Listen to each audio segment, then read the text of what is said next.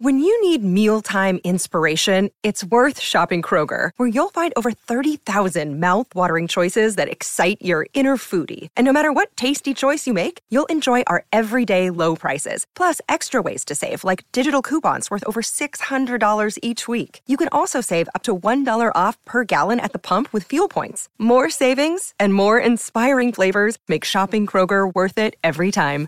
Kroger, fresh for everyone. Fuel restrictions apply.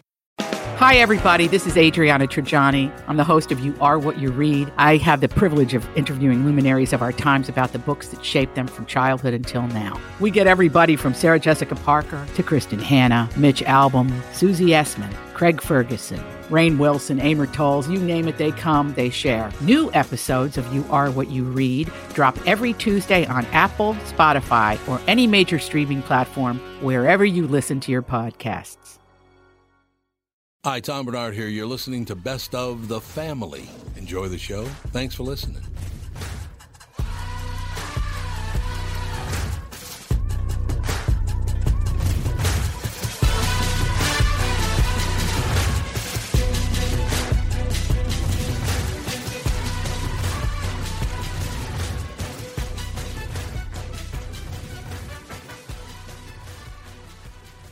Michael Bryant, Bradshaw and Bryant. So, what's the latest? Well, the latest is we're representing people who are injured through no fault of their own. Uh, people come to us. We talk to them about what their rights are.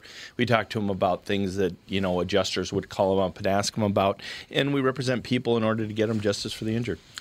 And have been for a long time. Very, very successful, no question. I, I, you know, I do meet a lot of your clients. They come up to me on the street and whatever, and they talk about this, that, or the other thing, and they both say, why do you guys hang out with Doug Sprinthal? and I just had no answer for He just looks away, you big baby. In any case, that's the whole deal. So people, they got any problem whatsoever, personal injury or other legal problems, whatever, they just reach out to Bradshaw and Bryant. Yeah, Joe and I have both been president of the trial lawyers for the state, so we talk to people about all sorts of issues. The consultation is always free, and that's what we do. Michael Bryant, Bradshaw and Bryant.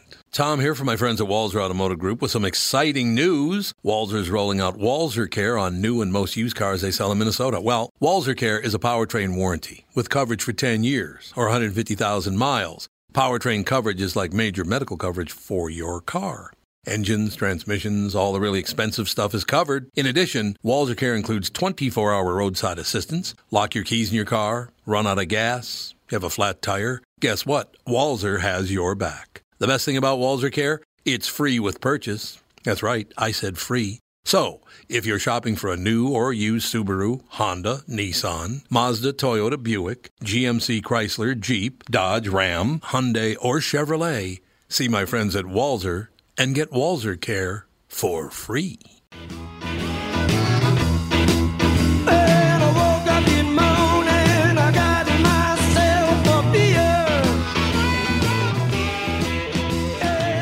Back, ladies and gentlemen. Yes, we are. Tom Bernard Show. Um, is Mr. Michaels in yet? No, not yet. They usually come in a little. so- yeah, it yeah, happens. quarter He's a very nice guy. I just met him this morning. Really, really good guy. How's that 19 degrees doing for you? I wish it felt like 19. What the heck is going on? Is it 19 degrees right now? Yeah, and the wind is blowing. Yeah, like the mad. wind makes it feel like it's two. I just don't understand. I Wind just, chills in April. Happy days are here again. yeah. You gotta laugh or you'd cry. Do you have a cold? Yeah. No, his nose is running from the cold. Yes. Do you have a cold or is your nose running from the cold? Both. God, unbelievable. Oh yeah. What a world. Honest to God. I, well, again, everybody expects it to be nice in April. I'll never understand why Yeah. we Minnesotans think it's going to be nice in April. It's nice maybe two days a year in April. It's usually not this bad. Yes, it's Yeah. horrendous. It's horrendous. It's always been horrendous, and it's always going to be horrendous. That's true. April does stink. From June 15th to Christmas Day, it's wonderful. Christmas Day, well, the 26th of December till June 14th, it's horrible. It is every year, and you know. I have to What agree are- with Catherine, though. It, it feels worse this year. than years Yeah, past. I well, yeah, I understand Well, we had like a. We didn't have any snow in December, and we Mm-hmm. didn't have freezing cold um, temperatures in December. November was really nice, so we didn't really start winter until mid January. but it, Well, it's a situation where everybody thinks that, that somehow the Earth has shifted now and that winter has moved back a month and a half. It's like no. Sometimes it's early. So I remember it snowing in September. So settle down, everybody. Well, I remember when we were kids. That I mean, there seriously, there was so much snow every winter. It was unbelievable. oh yeah. I mean, we could jump off of our first floor balcony into the driveway, and there was so much snow that we, you know, it was like jumping into a pillow, a bunch of pillows. It was just like feet and feet of snow all the time. So we don't get that much snow like we used to. I don't think. Well, this year we've gotten what ninety some inches. I don't know. Some years it is over hundred, though. There's no doubt about it. Well, since the weather is so horrendous, and this is a full service show, all we do Full on the show is give, give, give. That's true. That's all we do. It's community service oriented. Uh, that's all I know. So, make a noise, get hunted. That's the premise of A Quiet Place set in a world ravaged by sound sensitive aliens. Directed by John Krasinski, yes, Jim from Office. The film follows a family led by Krasinski and his real life wife, Emily Blunt, and has an impressive 96% rating from critics on Rotten Tomatoes. Again, Rotten Tomatoes means absolutely nothing. It can be rigged, but I have heard from everybody, including Mike Evans, that it's really, really good. Really? Yep. You dislike horror movies? See A Quiet Place anyway, Jocelyn Noveck writes at the AP. It's ingeniously creepy with jump out of your seat moments, but it also offers an inventive premise and a terrific cast. Blunt can register fear, joy, love, anxiety in one scene without needing to utter a word, says Noveck, and an impressive, uh, and impressive for a horror, horror film. A Quiet Place only occasionally strains its own logic. The quieter it gets, the more noise it makes, writes Adam Graham at uh, Detroit News, describing A Quiet Place as a masterful horror tale that will leave audiences gasping for air. Krasinski gets high praise. He makes us think about our own relationship with sound and sets a gripping mood from the very beginning. It makes for a bold experiment in fear with a triumphant payoff. You'll leave elated or I'll eat my words, writes Jeannette Catsoulis of this old-fashioned creature feature. Krasinski forces us to pay attention to facial expressions in a way that hearing audiences are rarely required to do. And the actors deliver, seeing deaf actor Millicent Simmonds cycle through hurt, doubt, anger, and acceptance in one of the movie's singular pleasures. Catsoulis writes at the New York Times, the movie rocks. If A Quiet Place has one flaw, it's that it never lets up. There's little breathing space between its breathtaking moments, says Stephanie Zacharek, or Zacharek maybe. At times, she calls the film one of the most terrifyingly effective horror movies and one of the most poetic horror movies in years. This is gushing. It sounds, uh, des- its sound design alone is glorious, locating the infinite gradations or gradations in that uh, thing we so casually call silence. Yeah, Emily Blunt said to John Krasinski after uh, shooting it, "You do realize you made a silent film." so uh, yeah, I mean so the creatures you have to. they're blind, Okay. so So you can't make any noise or they'll make- kill yes, you. You can't make any noise because if you make noise, they know where you are. But if you don't make noise, they can't find you because they're blind. So a slight whimper, even. Anything. it sounds like something you and I should go see this weekend. Like maybe. Mm, I mean, those tonight. people are gushing about this movie. I haven't heard any any critics gush about a movie in a long time. Yeah, Mike Evans, as I said, uh, just loved it. Um, Timmy Lammers, I believe, just loved it as well. Everybody that's talk, talking about A Quiet Place says it's just fantastic. Which bothers me because whenever that happens, then I go see you go, really? This is what you were gushing about? On the comments there, are there any and there are there any normal people that saw it that are saying ni- decent things, or is it all are they all Comments. Fighting about politics?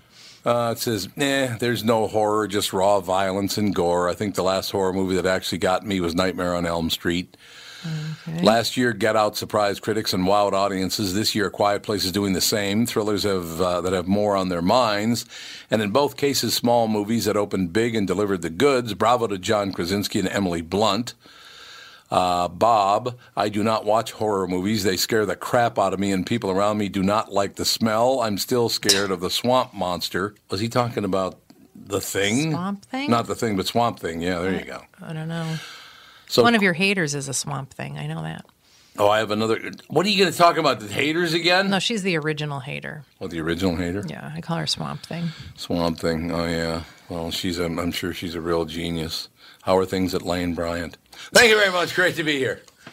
That's an inside joke, but it all works out in the end. Oh, Um, fat shaming. Yeah. Again, it, it's not a situation where whatever. I don't. Well, I don't don't, know. care. It sounds like something that would be at least worth seeing, worth Yeah. checking out. I think maybe. Uh, If Bob Sansevere goes and sees it and likes it, we know we won't like it. Right? Or John Lastman. If John Lastman saw it and oh, liked it, that's I'd right. He it. told us some horrible movies to go he, see. He thought that other swamp thing. What the, the was the name of it again? Let's Stoop the Lizard. What was the name of that movie? Oh, uh, uh, something water. You know what it is. Shape of Water. Shape of Water. Shape I of bet water. you Rip Michaels in, is in studio. Here we Rip, hear rip, rip, rip, bustling. rip. I know nobody makes as much, much noise as you do.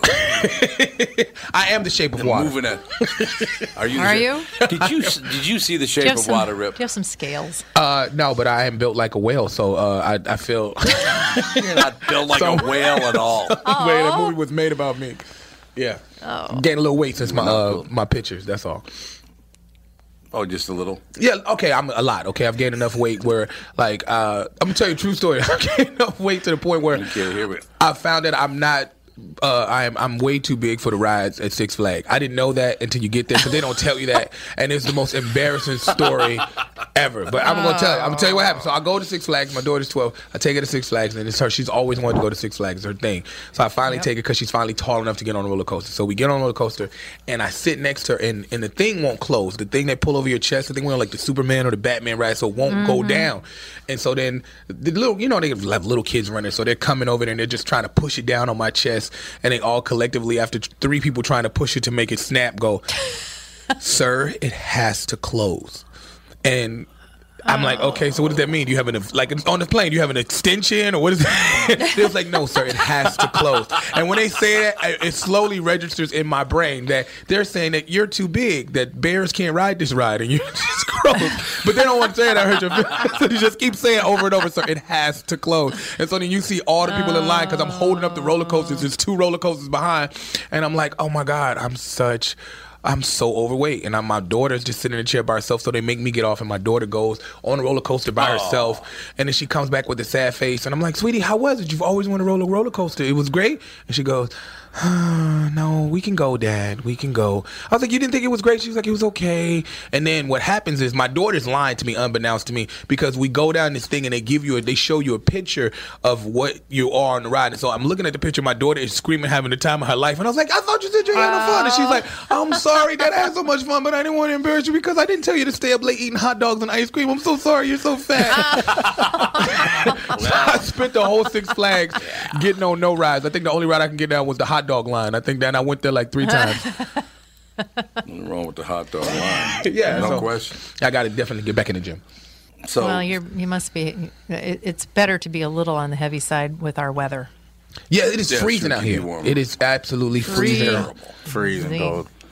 And I'm from Chicago. And I'm not used to this. I, I guess I'm not dressed for because it's spring, so I bought a little thin jacket, and I feel like I'm Oh. wearing. I feel like I got to dress with the back out because I keep just l- touching my back. why, why is this wing cutting my lower spine? Mur- Murray, where'd you grow up? I grew up here. Uh, I was raised here. I was so born I in Southern California, but I was raised here in Minnesota. You were raised in Minnesota. Yeah. How did you end up here from Southern California? Uh, my family runs an import-export business, so we did uh, jewelry, Oh, okay. clothing, that kind of stuff, and it just Marijuana. So they're the here. mob. Yeah, pretty much. now, is this an import-export business that's run out of your trunk? Uh, absolutely not. We have storefronts. We, we like to keep it legit. We like to keep it legit. Oh, That's a good thing. That's good. That's a good thing. Murray gets picked on a lot when he comes in, Rip. It- It just happens. You know, it just happens that way. And by the way, Rip, just one one quick uh, quick note. Like this morning, you were looking for me You're not going to find me this afternoon either. I, I'm realizing that. I'm realizing that as I look into the camera, uh, like Mad Max, and I'm just looking at it, and I'm like, It's too cold to go out. I was like, it's too cold Too to go. I cold to love go your out. life. I love your life. it does work out well in horrible weather. There's no doubt about that. It does work out in horrible weather. But, Murray, I got to tell you, we had so much fun this morning when Rip came on the uh, morning show. It just, uh, I always love meeting new people that I find to be very, very funny and a good interview. And, and Catherine is here with me. My wife is here with me. Usually my, our son is here, and some days our daughter's on the show. But it's just Catherine and me. And and I, I, I saluted Rip this morning because one of the first things he said is that, that he's a Christian. And I said, man, that's taking a that's taking a chance in show business telling Yeah, people you're days. a Christian. Right. But uh, hey, I, I love it. I, I think it's wonderful. You're a very honest guy and you're a very funny guy, and that's that works for me. Yeah, I think it was a solid interview, man. It Thank was- you very, very much. I off back and appreciate it. I was nervous too. I was, I was extremely nervous, but you guys uh, working with you guys was great, and your your staff was super cool too. And then Murray's over here dressed like a, a video game boss. He got like a chain on. I don't know if you can see what he's wearing. like the guy you've been on the last level. I was like, he's he's wearing. that is Murray. You're on the last level. Murray. Fight. Murray on the last level. Yeah, Murray's a last level kind of guy. There's no question about it.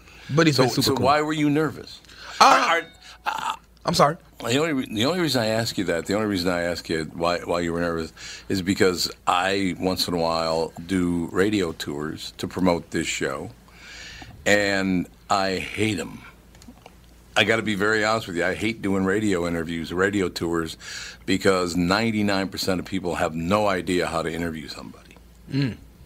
So Don't you find that to be true? Uh, yeah, that's why that's why your your interview was so great because it was, you made me comfortable right off the back, and I was like, oh, this is gonna be fun. Then it just turned fun because most people are just dry and they be like, and they're really getting you out of there. I feel like sometimes you go and it's just they're doing it out of obligation, like, oh, he's at the comedy store all weekend, Rip Michaels, and then just so quick and it is. I got, I got to try that. Oh, and Murray's with him too. Yeah, and Murray live at the comedy store, making his way to main stage. It's Rip Michaels, ladies and gentlemen, coming down the like a like a gentleman's club announcer. Ladies and gentlemen, get your ones out for Rip No, it's great. Michaels. So I thought it was a great It- it- interview. it- well, thank you very much. It's very nice of you. But I am actually interested in, in people and uh, uh, the different lives they, they live. I'm very proud of you and the fact I don't even we've never met in person, but I'm very proud of the fact that uh, Rip stepped up. He has a 12 year old daughter that he raises by himself. She's been with him for the last 10 years. Uh, anytime a father steps up like that, I'm very, very proud to say that I'm a, I'm a father myself. And Catherine and I have two children. It, it just, you are doing what you're supposed to be doing, and that's what all people should do.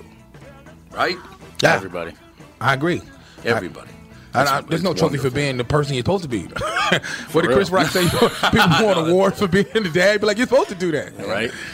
That's exactly right. We'll be right back. More Tom Bernard Show with Rip Michaels. Tom Bernard here with my buddy and CEO of North American Banking Company, Michael Bilski.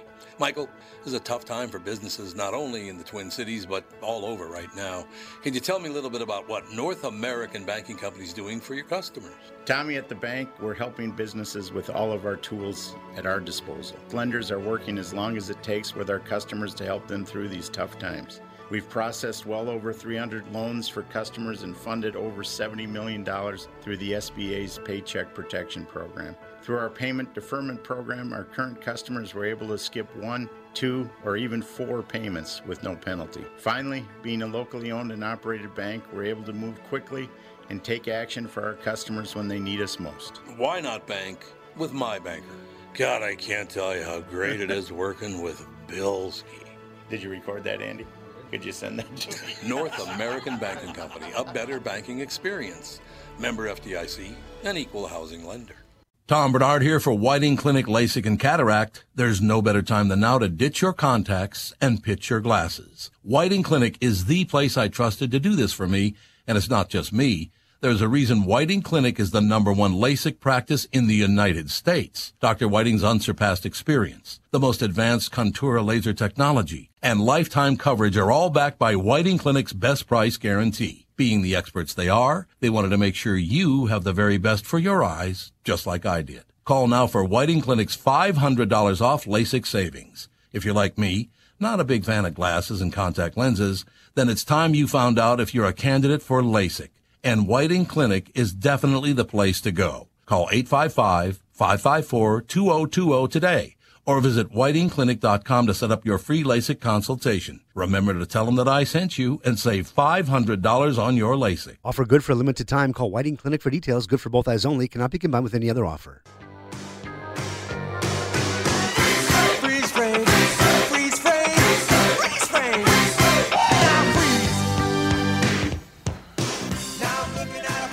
We are back, ladies and gentlemen. Tom Bernard Show. Our very special guest, Rip Michaels, is at the Rick Bronson's House of Comedy tonight. Two shows, tomorrow night, two shows, and a show on Sunday.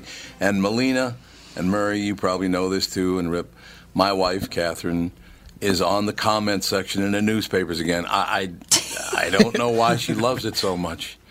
I, Rip, honest to God, and Murray knows this, and Melina knows this, but every time something good happens to me, the newspapers just shred me. They hate my guts. What? But the, oh yeah, they hate me. You know, honest to God, Rip, it's a weird world in that because I treat everyone the same, I'm a racist. What? That's not what they think. Because I talk to everybody the same, I treat everybody the same. Uh, they think there's a woman. Now she she wasn't a, uh, you know like a far lefty. She was a far righty. She she believes that uh, I should uh, be fired because Jesus hates bigots and I'm a bigot. What? So I got them on both sides, man. I got them Wow. on both sides going after me. But there's a there's a trifecta apparently this week. Uh, they're going after me. They're going after you know my pillow, Mike Lindell. You know the my pillows you see on TV. The guy uh, he's always yes, wearing a blue shirt. my pillow. They made in America, in my factory, in my backyard. Yeah, my pillow. That's my pillow. Well, Mike Lindell's a good friend of mine. They rip him to shreds, and now Tim Pawlenty, who used to be the governor of Minnesota, is going to run for governor again. So they're ripping the hell out of him too. Mm-hmm. There's a trifecta going this week, Murray. Man, I'll tell you what. As long as they uh, keep you in the conversation, I will be all right. Wow, I, I would never think some the, the my pillow guy would be. he seems so nice. It's like my pillow, Right. Yeah, I watch his commercials all the a I time. go to his kiosk all the time. Oh, it's kiosk. I didn't know he had a kiosk. He's got a couple of different kiosks. A lot of lazy workers, but love the kiosk. What if you expect uh, lazy workers in the pillow factory? Why is everybody sleeping know, on the Rick- job? We make pillows. Rip, I got to introduce you to Mike Lindell someday because Mike Lindell, you will notice in his commercials, you can always see the crucifix around his neck because he is a big time Christian. Yeah. And that's why they hate him. Yeah. Wow, being ostracized for religion now is crazy. It is. It's definitely It happening. we were talking really about that earlier. It's really, it's really happening um, everywhere. It is. Yeah, it It's is. Scary. It's absolutely true. So you got to read one comment on on Pawlenty now. You, are you on Pawlenty, or are you on Lindell, or are you are you on me now? She loves this. She loves to read me. Look, listen to how much this person hates you, honey. Oh, thank you. Thank you. Tom is reassuring, man. It's all good. That's hilarious. okay, one one of the comments. Um, Here she goes. Yeah, if, his if- campaign slogan: "Make Minnesota broke again." Ooh, is that the best you can do? Uh, yep, one of the great ultra douches of our time. Uh, ultra douche. I didn't know Ultra such a douche. thing. not, I didn't either. I had no idea. I will look for that next time I'm Infinity product out. Do you have any ultra douche? What an effing yeah. joke! Just give me a minute while I puke. You notice I said I said just give us one comment. My wife loves negative comments about people she knows so much she can't stop reading them. I I just, Wow. like I said, I, I, what I just love is that you know um, this this newspaper, which not really a newspaper, it's like a giveaway uh, things to do around town. Um, it it super super liberal, which is fine. You can mm, be as liberal as you'd like to be. Yep. I don't care. But anytime there's somebody that they don't like, I mean they. They always print a an article about them and then they just trash them. It's just like that's Yeah. not that's not journalism. Well, I think the problem you have is, and, and actually, Rip and I talked about this earlier this morning, just briefly. Didn't spend a lot of time on it, but anytime your religion, you use your religion to hurt someone else, that's a horrible thing. But every time you use, use your ultra tolerance to hurt someone, First of all, it doesn't make any sense. Yeah, they don't seem to see that it's you- the same thing. if you're ultra tolerant, and plus the fact, don't use your political beliefs to hurt people. And it's amazing to me. Here's the deal. Here's how it is, Rip, because this doesn't make any sense to anybody. Any anybody I first meet doesn't make any sense. But see, my deal is, and I, and I talked about this a great deal on April 4th. I grew up very poor, well, with six brothers and sisters. My mother raised us. My father was was uh, mentally ill, and he was institutionalized when I was 10 years old, and he wasn't around much before then either. But so to me, I grew up in a neighborhood that was mixed race. People of all races. There weren't a lot of Asians, but there weren't a lot of Asians in Minnesota at the time. They just weren't. There were some, but not a lot. So I treat everyone the same. I couldn't possibly care what color your skin is, what your religion is, what your gender is, what your orientation is. I don't care about any of that stuff. All I learned from Dr. Martin Luther King Jr. was the content of your character. That's what matters to me.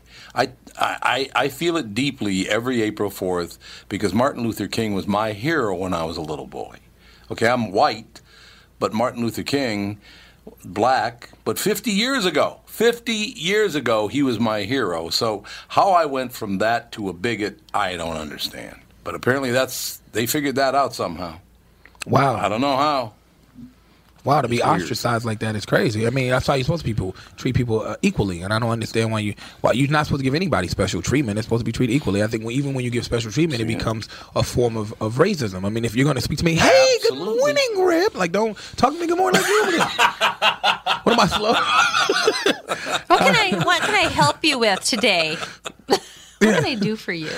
Would you like any neutral colored coffee? Like, is, you mean black coffee? Or would you? Oh, we don't do that here. We don't use those words, Rip. Oh, don't say we don't, say, black, coffee. Don't say black coffee. It's terrible. You can't do that. But but seriously, I, I, I think the world will wake up one of these days and realize Mm, I don't know. That using your religion to kill people and to hurt people is is a really bad idea. And pretty much all religions have been guilty of it, but not in the last several hundred years. A couple of them have.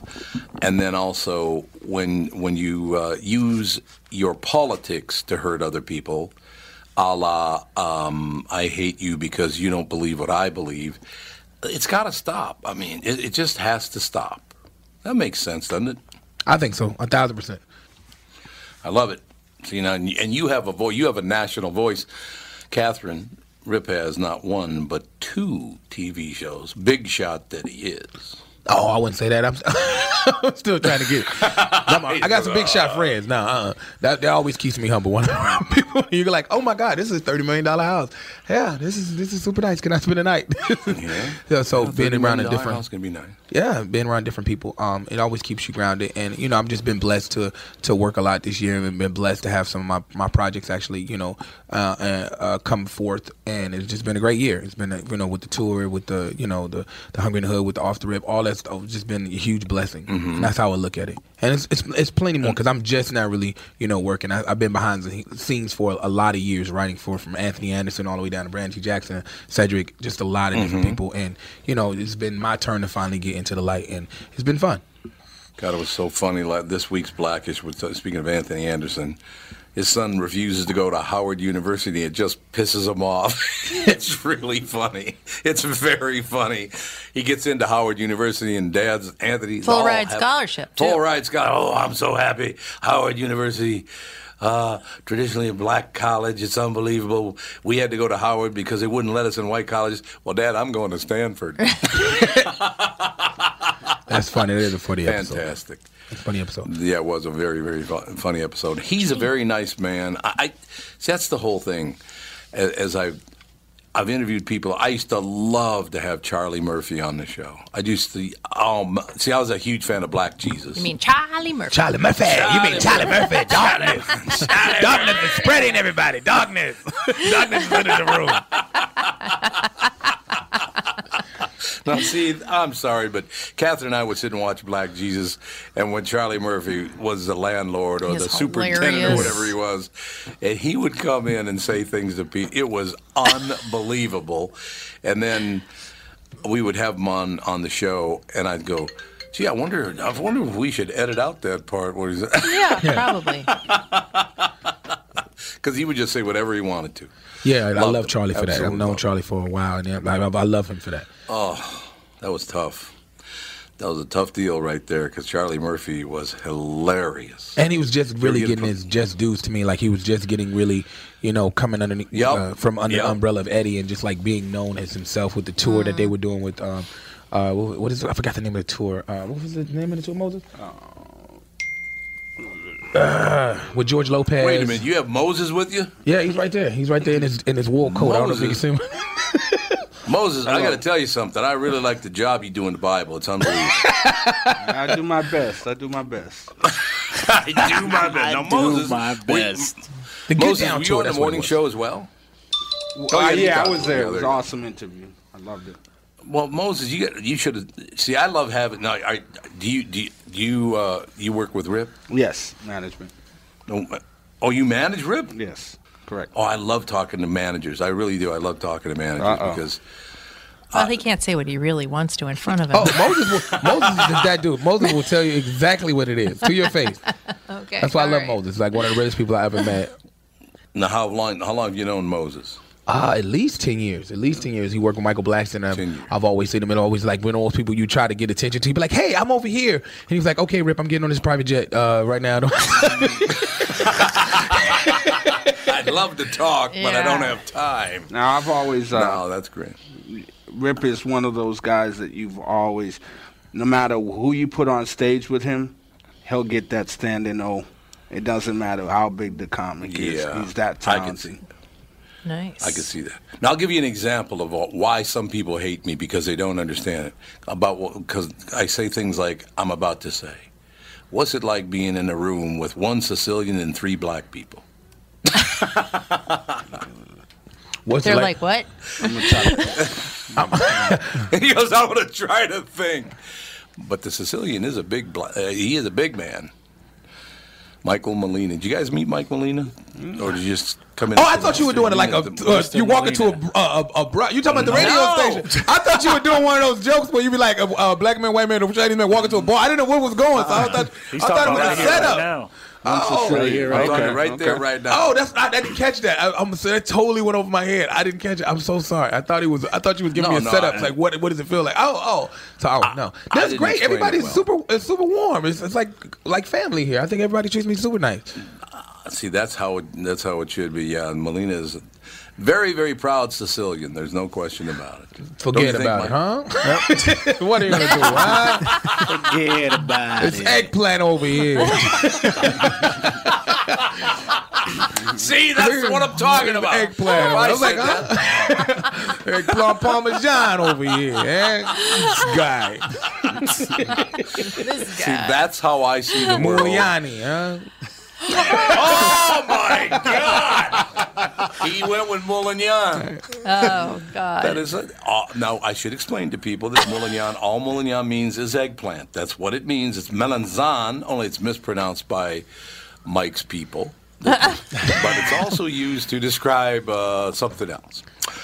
So, such delicious nicknames for people. Huh? Delicious I know. nickname. What is it Don't- about the you Italians? It's always food. It's always some It's kind of delicious food. Honestly. Best thing you could ever call You're somebody. unbelievable. I knew that, that, uh, man, that's phenomenal. That is absolutely fantastic. It really is. Uh, uh, how do you know? Oh, it's Chicago? Uh, Chicago, you of know? course, in New York. In New York, you get to be around like that's the the blessing of living in New York. I get to entertain so many different uh, ethnicities in New York. Like sometimes I'll do Yeah, uh, a show yep. and it'd be all Russians, and I'll be like, "Hey, it is me. It is Nikolai. It is me. I'm from Southside Moscow. You don't, you never heard Black Russian? No. Or you out in Brighton Beach? yeah, Brighton Beach. He's out in Brighton Beach. That's right. That's exactly it. Now, now see, Rip and Moses and Murray and Mike. Honest to God, that's what's funny to me because that's how I grew up. But now, if I do that, oh wait a minute, you can't do that. You're an older white guy. You can't. You can't say things like that. Why? What happened What? to the world, man? Because they're crazy. They think they're tolerant, but they're the la- they're far from liberal and tolerant. They oh oh you can't do that. Oh that's that's really offensive. Like come on, man. Yeah. That's how we get to know each other. The issue is everybody's nice to everybody's face, and they go and write reviews at home. Well, Yeah, hold up, and you ain't even you got different. You Moses, Moses is Haitian, so you got all kind of different things going over here. I'm surprised I was Moses hit you with an in- oh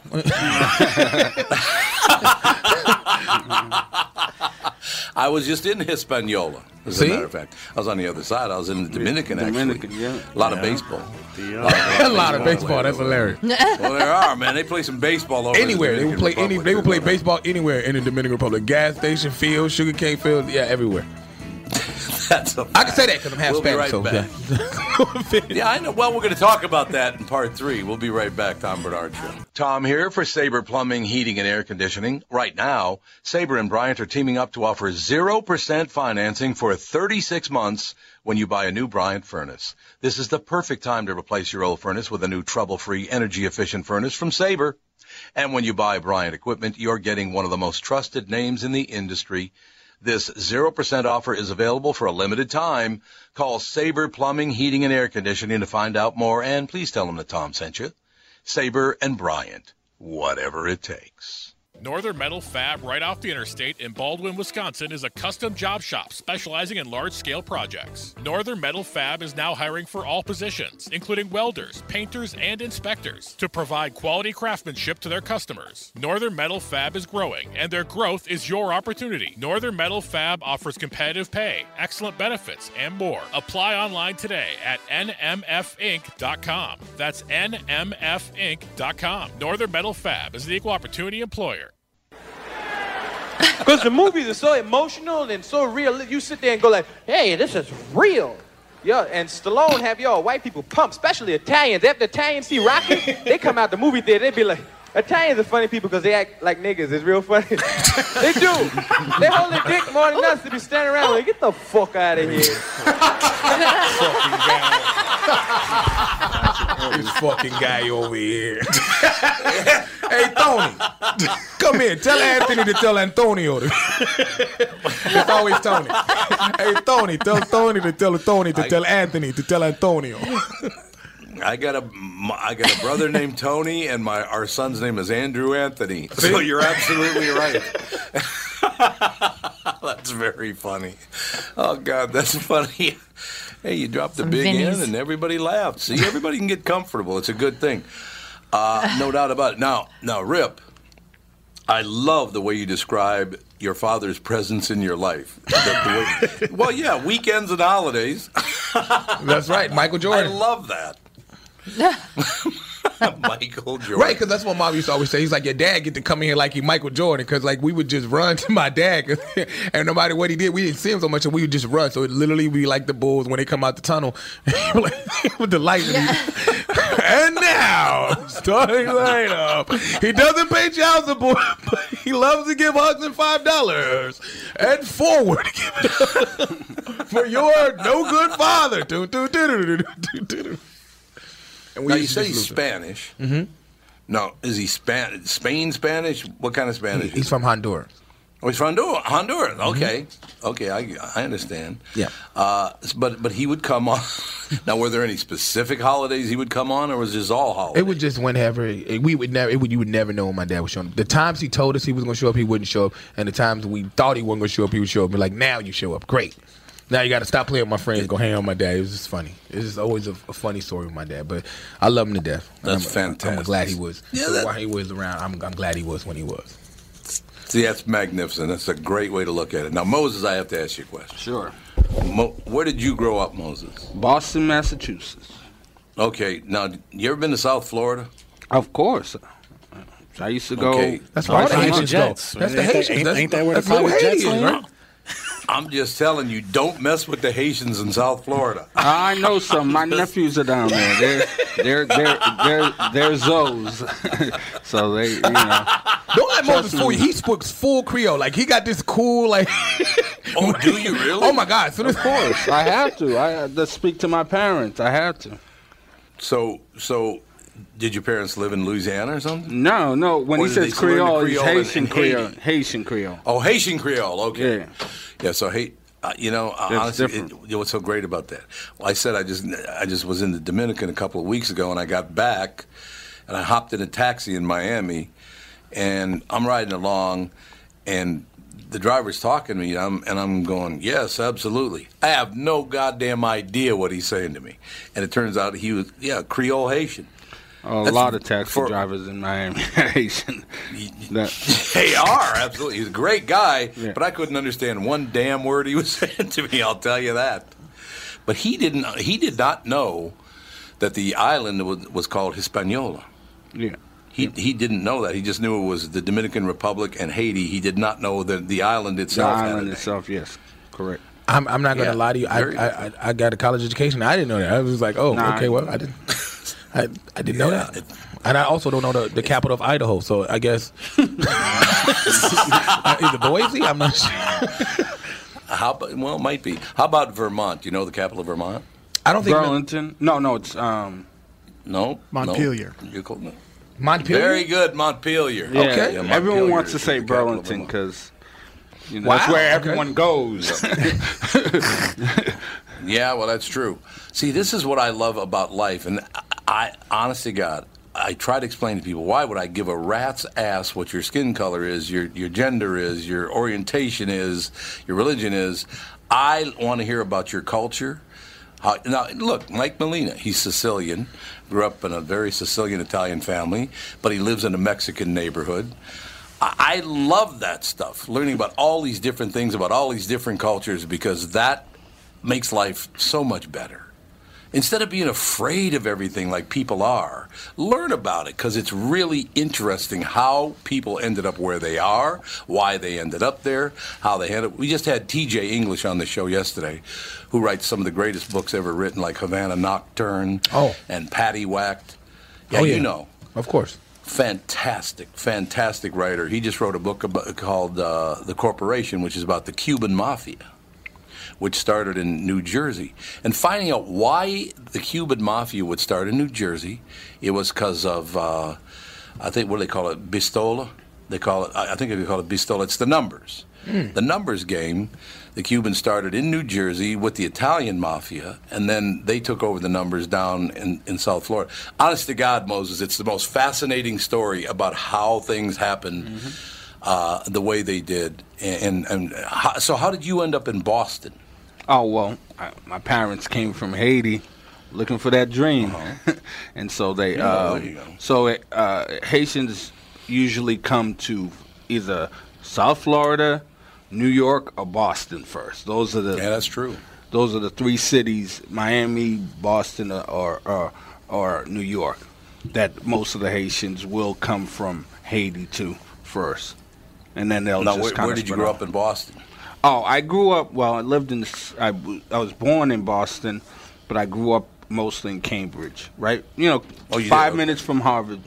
I was gonna say I thought maybe Oh, Dorchester, but Yeah, yeah, I was thinking. uh, no, I Southie, lived. that's In, what- I've lived in Dorchester. I've Okay. lived in, you know, all the other parts too. But I grew up primarily in Cambridge. I moved around a little bit. Somerville, Medford. I used to play hockey too.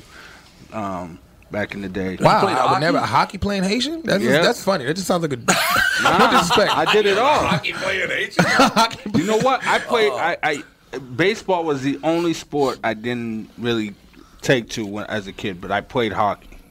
Wow, I would never know that. I, I, see, look, I've known him for ten years. I never knew you play hockey. He was just complaining how cold Rip it was outside. Oh, I didn't say. I didn't say. See, that's different. Sound like a I hockey didn't say I statement. like cold weather, um, but you know I'm used to it. I'm used to it. We have a we have a, a man on the show. He's from St. Louis, Missouri, originally, an African American. His name is JB, and he's a hockey goalie. And you know what? You know the the face mask that hockey goalies wear, right? Rip, you know whose face he has on his hockey goalie mask? Mm-mm. Mine. Wow, that's funny. That's funny. So I, I get hit in the face all the time. Yeah. Thanks to JB. You just People were- admitted on the yeah. radio that you take it in the face. Okay. oh man! Oh man! Interesting segment right now. This is getting tougher by the minute. Getting tougher by the minute. It's funny that we No, speak about hockey. I used to actually have a job, uh, a show called Cheap and the Real. I just uh, this is my I did it for two years, and I actually covered Uh-huh. the New York Rangers. That was the, uh, that was my thing. After the game and post interviews and stuff with the fans, called Cheap and the Real. Yeah, uh, if you go look up, it's, it's still up there. A lot of the clips on MSG Network, and it's funny being a black guy after a hockey game trying to interview uh, pissed off fans is very very interesting. I'm just gonna leave it like that. Yeah, I can see that. Yeah, and they're like trying to catch him, like, "Hey, what do you think about the game?" and so a bunch of Irish people. The hell do you care? Did Yeah, like, what are you you, even what the doing hell here? do you care? Like the Knicks play why do tomorrow you care night. what I do? Yeah, it was like, I think one of the hardest jobs I ever had to do, trying to get drunk fans after a hockey to interview them. Oh, and they're I was like- drunk. yeah, and they're super drunk. So oh. it's like I'm not catching them going in. I'm catching them coming out. Like after Oh. losing. After losing. After losing. And somebody After thought it was a bright idea to and stick. boozing. Yeah, a black guy with a camera and a microphone Oh, outside of the garden. Hey! oh my God! Whose idea was that? Because it's a great idea. That was the garden. I, I, I just think they didn't think it all the way Great through. I think they didn't think it all the way through. It was like, yeah, this is dangerous. Actually, is, Rip, here's what we're going to do. We're going to have you interview drunk white people who just lost the game. yeah. You know, you should you should step it up. You should be Yeah. wearing a Flyers jersey or a Bruins Yes. jersey then too. Oh, yeah. That, that's the only thing I could have did worse. Bruins hat on. That's the only thing I could have did worse. That's the only- He's I think that's Bru- the only Mo- thing I could Moses, you get your Bruins? Bruins hat. Moses Yep. has his Bruins hat on right now. That's sure wonderful. does. Yeah, I got to tell you something about um, about one of your hometown people. Uh-oh. You know Joe Rogan, obviously. Mm-hmm. Joe Rogan uh, uh, does a big time podcast and does some comedy and all the rest of it.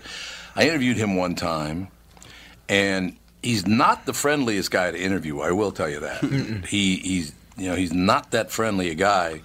So I'm you know trying to loosen him up a little bit here. Like I've all, I- I've lived all over the place and all the rest of it, and I know you know Rogan is an Irish name originally. So I said, well, so Joe, where'd you grow up? He goes, in Boston. I said, are you a townie or a Southie? And he goes, I have no idea what you're talking about. Really? Now, why would he say that to me? Uh, anybody who's been near Boston and knows anybody Irish from Boston, they're going to know who a townie or a Southie is. Yeah. Uh, Exactly. I, I don't. I don't know. He's like, I have no. I have no idea what you're even talking about. It's like, what? What is that all about? Maybe he came from a wealthy family on the other side Nah, of the he, He he would still in know. He would still know. Yeah, he would still No, Absolutely would. My only thought was maybe he grew up in Roxbury and got his ass kicked on a daily basis. Oh, Barry don't play. yeah, the Barry don't play. That's exactly right. So there you go. See, I love that Moses. Now, how did how did you and Rip meet? Uh, you know, through the comedy circuit, you know. So I mean, obviously, Okay. I've, I've been doing this for a long time, working with different comics, and you know, obviously, I I recognize that talent. You know, Yeah, he's a very talented guy, young guy. well, thank you No, very much. I appreciate that. Well, it's a fact. Uh, Ballpark. How old are you? I am 36 years old when my birthday come up, so I'm 35 now, about to be 36. When's your When's your birthday? Uh, I'm not saying because it's coming up very soon. I'm trying to So we're not hold going to to my happy birthday no, please to don't. Rip. Oh, no, please don't. please don't. Now, see, that makes me happy to meet young people, you know, coming up in the business. Because I tell you what, they do say, and Murray would know this better than me, Moser would know this better than me, and Rip, you certainly would. But it, they say that it takes a comedian at least 10 years to dial in exactly what they're going to do mm-hmm. and to get really good at what they do. So. Mm-hmm. Uh, to be 35 years old in comedy is not that old, man. That's you've you got it all figured out. Do you you guys agree with that? I think a lot of comedians uh, try too hard to be comedians. And Yeah. Ripper's real Yeah. natural with it. Oh, thank you. There's, there's Yep. some there's some with just like the flow of life and the people skills and everything that fits in. So there's more to Rip as a as an entertainer, I would say, than just Yeah. just a comedian. that's Oh, that's there's no all. question that's 100 percent accurate. You just throw them in a room and let it go. See, I'm blushing over here. I feel like I'm, I'm watching my own funeral. And I'm my own eulogy. I'm like, It's better to hear. It's better to hear while you're Yeah, I know, alive right? than in the casket. Right? I'm like, roll that beautiful bean footage. A couple more Ranger losses at the I know, Garden. right? Yeah, yeah. And that would have been it. That would have been every- no, but it's true though. You just you have a very natural ability to converse with people. You can be funny about it. That's uh, not everybody can do that. Some people are stage people; they can only do it on stage, whereas you kind of live it. Don't you think? Yeah. I'm just always myself. I, I guess I never looked at it any other way of me just being myself. As a, that's just always has been as a kid, even on stage, off stage. I believe most will tell you that's always my personality and having fun, just just being me. I never looked at it as uh, an ability. I just thought it was just you know being yourself. Well, it's hard work. I mean, people. I don't think most people understand how tough it is to be a comedian. Yeah, working on television, working on the radio, working on stage. It's a lot of work. It's very, very hard work. Uh, it's not just hey, I show up and you know. If you really enjoy it, it's not as hard a work as some other people would see it. But that's only if you're really good at it and really enjoy doing it. But see, my job. I love this job. I've been I've been on the radio for 48 years now, with a you know brief stop just doing voiceover in New York. But uh, the, I see this is this is a good part of my job. I got to meet you guys today, and whenever I meet new people and I laugh and have a good time, that I there are some days like man I don't know how much longer I want to do this, but then I meet people like you two, and I go, yeah, I do. I do want to keep doing this because there are more rips out there and there are more Moses out there. So yeah, this is fun for me. So this is this is as great for me as hopefully it, it will be helpful to you. I I, I love this. Absolutely, no, I did. I, I, I love it.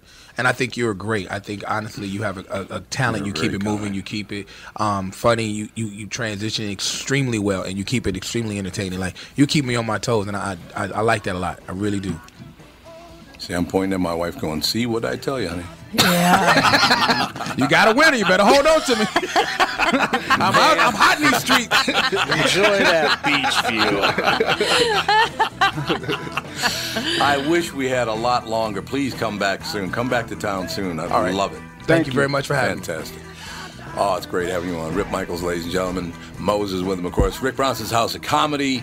Tonight, two shows. Tomorrow night, two shows. And a Sunday show at 7 o'clock as well. Tom Barnard Show. Tom here from my friends at Walser Automotive Group with some exciting news. Walser's rolling out Walser Care on new and most used cars they sell in Minnesota. Well, Walser Care is a powertrain warranty with coverage for 10 years or 150,000 miles. Powertrain coverage is like major medical coverage for your car.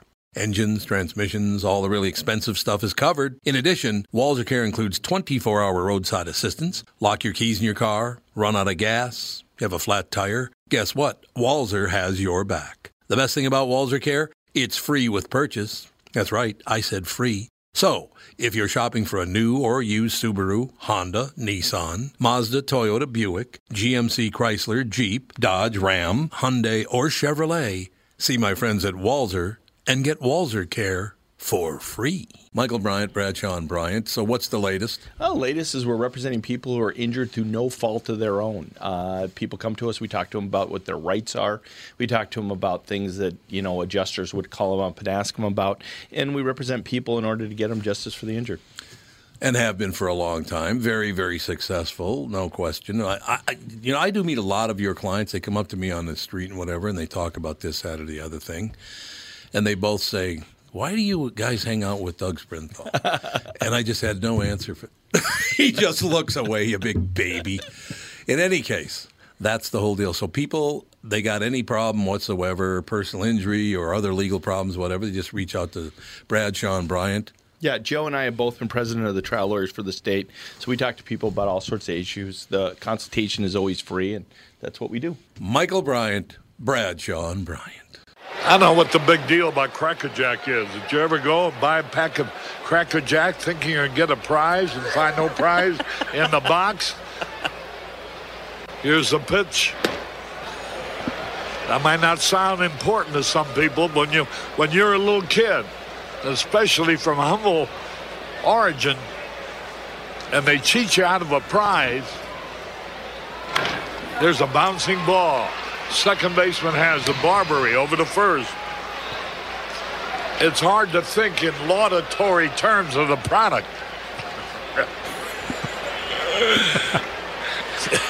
I Too take many- it there was an occasional box of Cracker Jacks that found no prizes for Uh, the, the, the, for the little Harry Caray many years ago. You got that right. and boy, when a box of Cracker Jack to me meant a lot of money. Here's a pitch bounce foul. That's the most asinine marketing I've ever heard of. One ball, one strike. These guys say, "Well, you you sing about Cracker Jack." I said that I only sing it because it's in the song. Here's a pitch foul back, and I wouldn't be a bit surprised, even to this day, some youngsters who buy a box of Cracker Jack don't find a prize in the box. One ball, two strikes, two out. Well, if you're going to talk about our congressman being crooked, here's a pitch foul on a play. Why not talk about commercial products that don't do what they represent to do? What in the hell was wrong with him? Oh my God, that was like one of the greatest rants. You and I had that conversation the other day because I grew up in Chicago, and we were talking about how funny Harry Caray was and how just you, you could tell when he was getting bored in the middle of a game because all of a sudden you'd hear you'd hear him turn to Steve Stone and be like, "Hey, you know Ryne Sandberg's name backward is Gunraz Inrai," and Steve would be like, "Okay." But my wife and I are flipping through these audio bits and, and talking in that oh, last hour about how our childhood impacts us. I just thought that was hilarious audio. As he's just won't let it go, and Steve Stone is like just awkwardly laughing through it. But you hear about the the half cent toy that wasn't in Cracker Jack, and Harry Caray's a full blown adult, and he's still, why don't he? It's asinine. He th- that that whole thing. He was he was amazing to be able to chat about something Right? while he's doing the play by play, and he already did that all the time. I never never listened to him, but what a great talent! Oh yeah, yeah, he was he was fantastic, and he just rolled through every play, and then he just right back into the. Talk about crooked congressmen. There's a high pop fly in a left center field. Let's talk about businesses that don't live up to expectations. Yeah. Ah, what a what a remarkable guy. Oh, God. There's no you can you even think Bob Uecker was pretty good. Vin Scully Oh, yeah, was Uecker pretty was- good. But can, nobody Yeah, oh, was Vin Scully, the best of all time. right. But nobody could. I, I just I don't know. P- pound for pound, I just don't know anybody. into the windup in his first offering. Just a bit outside. He tried Bit the corner and missed. It was about 45 Ball feet four. outside. Ball eight. Ball eight. Low and Vaughn has walked the bases loaded on 12 straight pitches. Boy, how can these guys lay off pitches that close? Pitches that close. Yes. Yes, they were right next to the plate. God, what a great movie. That was uh, Major League, wasn't it? Yeah. Major League. Where Wild Thing was played by Charlie Sheen back when I he was enjoyable. Back when he was thinking a little more a little more clearly than he thinks today. yeah, Harry. Barnard, control your monkeys. I loved him. Oh my God, that is just- one of the greatest imitations, Tom. Thank you for was that memory. Did he say? Oh, God, Did he say that to you? Yes. Well, it was actually Gelfand that said, Harry, uh, sounds like you've had a couple of drinks already today. It's a little early in the morning, isn't it? Long pause. Barnard, control your monkeys. so, yeah, you know, whatever. It is what it is. It is what it is. That's all I know. Uh, yeah, he was one of the greats of all time. The, the people that you mentioned, to tell you the truth, Bob Uecker, uh, obviously Harry Caray, uh, Vin Scully was just the classic. He wasn't funny. He was just really, really good at being a baseball announcer. There were others. Ernie Harwell, of course, in Detroit. Herb Carneal in, in our own Twin Cities was fantastic. Uh, I love Jimmy Piersall because he was so out there. You're like, holy God, Yeah. really? That's what you really think? Uh, But but it's it's God, not who was it? It's not unlike cricket, where the announcer really has to carry the game because in, essence, on the radio, baseball's a boring game and it moves at a, at, a, at a very slow pace. So you need somebody to be able to entertain you while you're listening to the game. I mean, it's a, very, a huge huge skill uh, uh, to do that. It is. There's no. There's no doubt about that. No doubt about that. Being a baseball announcer, is, it's a great skill. You're absolutely right. Because there is no sport No slower around on planet Earth than watching baseball. Oh, cricket. No, you're 100. You're right. Yeah. I am a I'm a huge baseball fan, but my God, if if it's one of those games, man, it gets really boring really quickly. You know what I mean? I I have no idea. You know, uh, I just I do. I love baseball. I love the Twins. I, I when they won the World Series, those two World Series, the greatest thing of all time. But I sit now and I try to watch. Uh, well, particularly to tell you the truth, particularly uh, preseason. You know, uh, spring training. Those games are hard to watch, man. Because there's nothing, there's nothing on the line, and I guess that's the difference. If there's nothing on the line, I don't find it interesting at all. And about a half dozen naked folks sprawled out in my living room. Oh, engaged in what can only be described as a desperate and a hungry kind of a lovemaking. And right in the center of it all was my wife. my wife, Lucy. She was wearing a strap on, and she was plowing our neighbor Bob Greenwald. And folks, I do mean right in the ass. Fastball misses. Just low. Count those full. Three and two. Did you just say strap on? Hey, for you, Have you kids ever at seen home, that show, uh, Dave? strap on Or- is a Ralph? belt with a dildo No. on it that No. mommies use to penetrate daddies. Oh, as a it's, you should watch it. that mommy used to penetrate. Oh God, it's Hank Azaria, and he is a phenomenal baseball announcer. But his wife, he, he found his wife in a sex orgy with a strap on, and he gets drunk every day and goes on and on about it. It's going over the radio. It's going over the stadium and uh, the stadium speakers. It's very, very. It's just great because he's man continuing to call the game. Like he's ball two, and then he continues Yeah, on with the story. exactly. I just, it's just unbelievable. The whole thing is absolutely unbelievable. And Brockmire. I can't believe you became such a fan of Brockmire. Oh, it's a great show. You know what I mean? it is a great show. There is no getting around it. It's a great show, and it is coming back for a second season, right? Yep. I mean, I hope so because Hank Azaria started another show called Huff. Uh, it was on HBO back in the day. Phenomenal show, and it uh, it was um, oh, what the hell's the woman's name that's on uh, on Criminal Minds now? She's the head of the criminal uh, the CSI team. Oh, what the hell? Oh, Paget Brewster. It was Hank Azaria, Patrick uh, Paget Paget Brewster, and the kid was the kid who who hit and killed himself with his own car. Remember that about a year ago? Um, Yeah, he had the Jeep. God, what the? Yeah, he hit himself with a jeep. Not But uh, by the way, you know it starts later this month. The first episode of second season is uh, April 25th. uh, of Brockmire. Yep. When's the second season of Trial and Error start? 'Cause Oh, that's another one. Yeah, that's. Let's go. Uh, uh, I was just thinking about that the other day. I was on the phone with my brother and we were talking about that. It is unbelievable. The whole thing is unbelievable.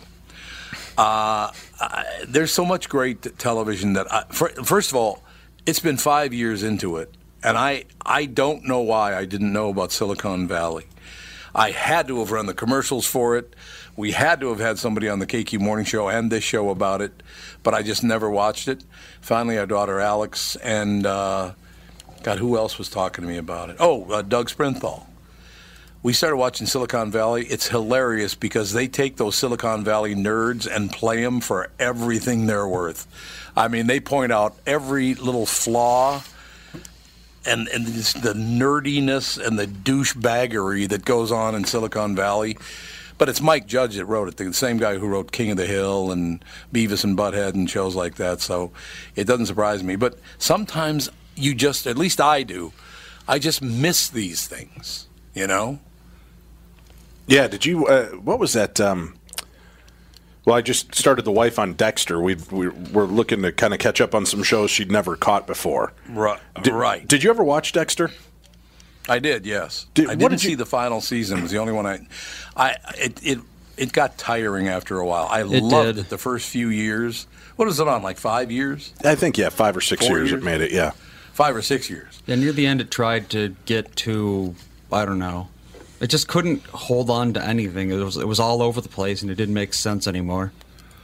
Did you feel that same way about that? That it was all over the place? Well, I mean, when you have kind of a, a one trick pony idea behind it, I get that, and I like that there Right, was kind of yeah, always a big bad. But that's you know that's kind of following the same vein as The Walking Dead. Every season, we've kind of got one big obstacle we have to get past, and that's kind of what Dexter did. But it was watching the um, his, persona and how he would navigate around being a serial killer who's kind of cut off from the world emotionally. So I, I like going back and revisiting some of these shows I didn't get a chance to watch or that I watched once and then go back to see him again. And I've noticed a lot more Yeah. subtle nuances about the characters and just how how well done the show was in the way that they cast it.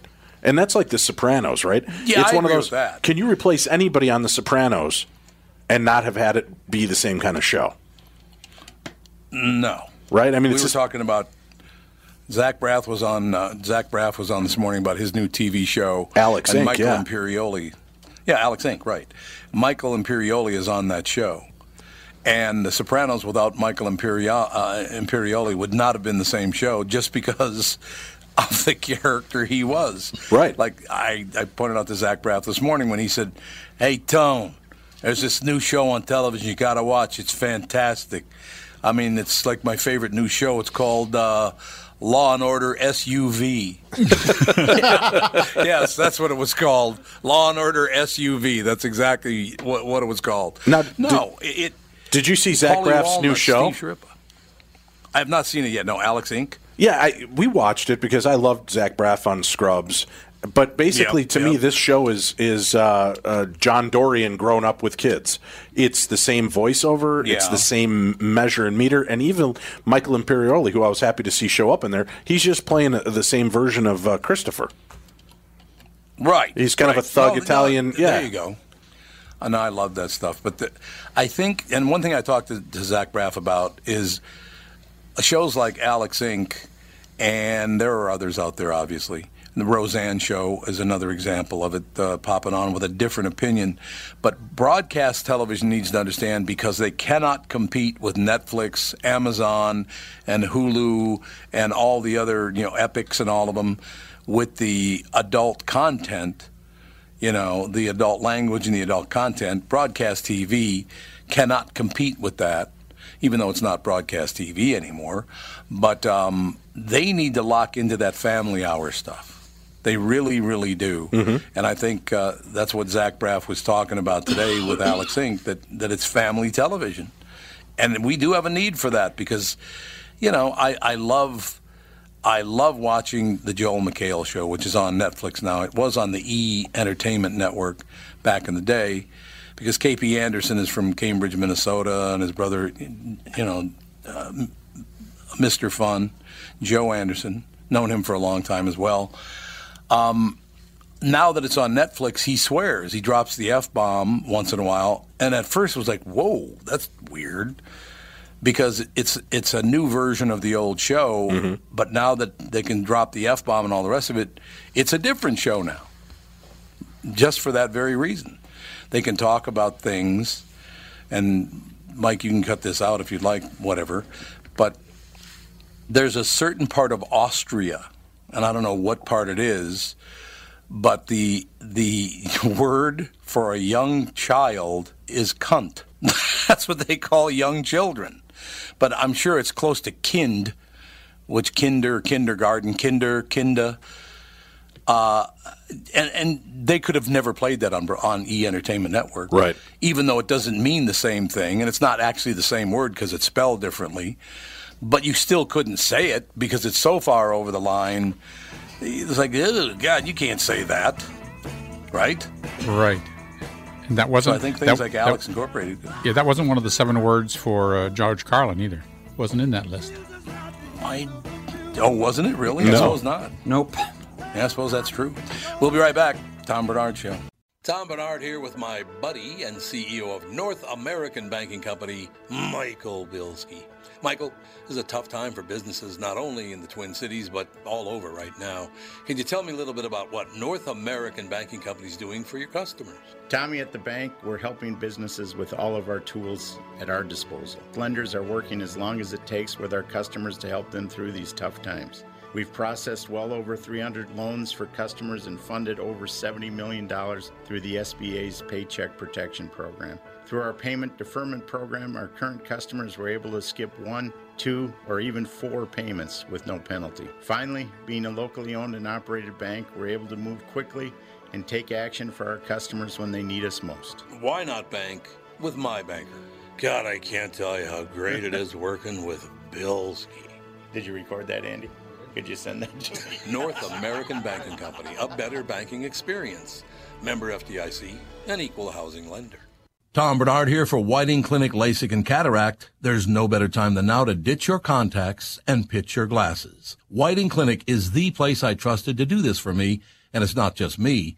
There's a reason Whiting Clinic is the number one LASIK practice in the United States. Dr. Whiting's unsurpassed experience, the most advanced Contoura laser technology, and lifetime coverage are all backed by Whiting Clinic's best price guarantee. Being the experts they are, they wanted to make sure you have the very best for your eyes, just like I did. Call now for Whiting Clinic's $500 off LASIK savings. If you're like me, not a big fan of glasses and contact lenses, then it's time you found out if you're a candidate for LASIK. And Whiting Clinic is definitely the place to go. Call 855-554-2020 today or visit whitingclinic.com to set up your free LASIK consultation. Remember to tell them that I sent you and save $500 on your LASIK. Offer good for a limited time. Call Whiting Clinic for details. Good for both eyes only. Cannot be combined with any other offer. Stands like a statue, becomes part of the machine. Feeling all the bumpers, always plays clean. Plays by intuition. We are back, The ladies Uh, yeah, I mean, we've just been talking about uh, shows on uh, on the major networks: ABC, NBC, CBS, and of course Fox. But some of these other networks now, like Amazon, has massive viewership. Mhm. There are shows on there like Sneaky Pete uh, has done very, very well with. Uh, I mean, a great cast. The cast on that show is, is amazing. So there's a lot of competition. I think it's a situation. You know, we were kind of talking about this the, the difference now between podcasting, digital, AM radio, FM radio, that that that podcasting needs to understand where it is, FM needs to understand where it is, and AM radio certainly has a use, but I mean, all three of them are going to have to understand what they're doing and what they're all about and become, hey, you know, Ian Punnett, you know him very, very well, Darkness Dave. He thinks they should start using vulgarity on AM radio just because there's no law against it. People think there's a law against it. Right. And you can be fined, but if you've ever fought that fine in court, you'd win. He uh, actually said, I think they should be dropping the F bomb on AM radio and the rest of it because it would draw a big audience because it would become adult radio. I think it's a very smart idea. Matter of fact, I was talking to people at Cumulus about that five, six years ago, uh, and, and Ian thinks the same thing.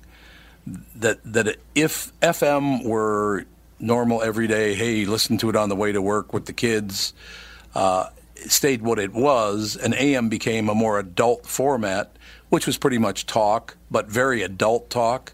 Like when this show is uh, edited, it has to be edited to send to uh, the radio stations it's on. If you made AM radio non and uh, gave it a non-edited form, it would turn into a huge business because the combination of the digital format of the podcast along with adult radio on AM, it would have a lot of value. Not to, you know, say, oh, let's filth it all up and all the rest of it. But basically, AM radio would become the format, the signal, which is like, well, you're just having normal adult conversations. Well, but isn't that what XM already is? Yeah, but XM is, a, yeah, XM already is that, but XM's a pain in the ass. But it's elitist. You have to pay for it. It's not something that's part of it. But yeah, the only Right. problem I think you run into there's there's a twofold problem with that, Tom, is the fact that then all of a sudden you go from one Howard Stern on an AM station to everybody's trying to do that. So so then they definitely would. that that's an overboard. And then the other aspect is then that just unleashes the anger more because if you're allowed to say and curse, there's no dignity in you. You can make a well pointed. Uh, you know, a conversation that doesn't have to re- revolve around the F word or No, C I- I word or name calling. But I think people will automatically go to that and it becomes car wreck radio. I hope that's true because they haven't yet.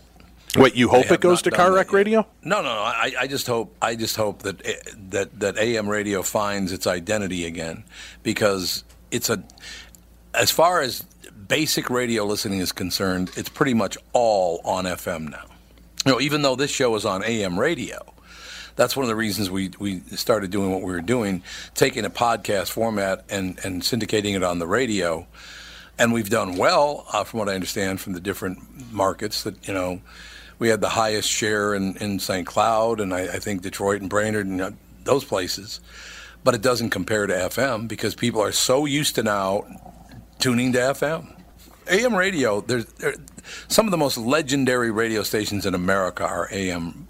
WL, WLS AM in, in, in Chicago, KSTP uh, and WCCO AM in Minneapolis, St. Paul. You go around the country, you know, the, these huge AM signals, you can't just let them die on the vine. You got to find a different use for them. They can't be the same as FM radio. We need Wolfman Jack. Yeah, get another Wolfman Jack. Adult- yeah, yeah, I wouldn't mind that anyway. I loved Wolfman Jack. Yeah, an adult Wolfman Jack. I mean, it's not someone who can um, use certain language or talk about certain topics that you wouldn't. But you're right. You don't want it to degenerate into um, an overuse of um, of uh, profanity. I mean, I think that really did that No. det- detracts from it. I mean, Mhm. but but I to be able to think- s- yeah be able to express yourself is fine.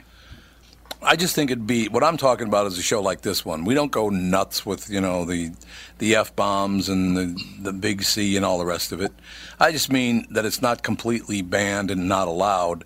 Yeah, you're right. I mean, you, brought up Howard Stern earlier. When he first started on XM, he dropped the big C about every other word, from what I understand. And it got really old, and I think he realized that very quickly. It's like, no, this is not what we are, we're looking for at all. So I understand exactly what you guys are talking about. Yeah, well, um, My you know. experiences with uh, Triumph the Insult Comic Dog, whenever he was on Conan and whenever he did the uh, the broadcast bits, um, there was a lot of innuendo, and the language was crafted in a very unique way, which I appreciated. Yeah. But when I heard him on a uh, a broadcast that was not uh, uh, censored, it was just, just all sorts of profanity that came with it, and I said, "Well, this is this is you've lost your charm. There's no there's no." I agree. There I was, understand. It was it was not funny. It just it had no sense of uh, not funny at all. So he really lost his effort just because of that. So it's a fine line between a little bit, enough, and too much. So razors. I agree absolutely. I agree. It is razor's edge, but I think it needs to have AM has to do something because those signals are just way too big and way too important. They're very clear now. You know, I AM. Uh, look, to sit in North Minneapolis and be able to listen to WLS radio, and if I got lucky, WCFL, uh, which is now, God, what what is CFL now? It's a, or I, I think the Loop is now a uh, Christian radio station, yeah. Yeah, it's Christian. Didn't yeah. you pick up KNX? Uh, I think you'd be picking up KNX. Yeah, you could pick up. You could pick up KNX. You could pick up WCFL is now WMVP. WMVP. Oh, spo- sports radio, huh? Sports. Uh-huh. And don't forget WGN. I mean, WGN, absolutely. But not a fif- huge, huge. But not one of the first yeah. fifty thousand watt stations. Let's be clear. Let's be, be honest. I, I don't want to, you know, say anything, but that, that was KDKA, KNX, and uh, WLS. KDKA No, no, was the not very the- not- first radio not- station in America. Yeah, not WLS. It was what's the one in uh, Chicago, uh, in L.A. Wolfman Jack was on it. Uh, I thought he was out of New Mexico. He, He was in wa- Mexico. He was on and But one he, well, the the the he was in Los Angeles, but the transmitter was in Mexico. Yeah. Oh, gotcha, okay. Uh, it was X. It was X. I can't remember what the hell the call letters were, but he was on. A, he was on. Yes, he was on a big radio station in L.A. as well.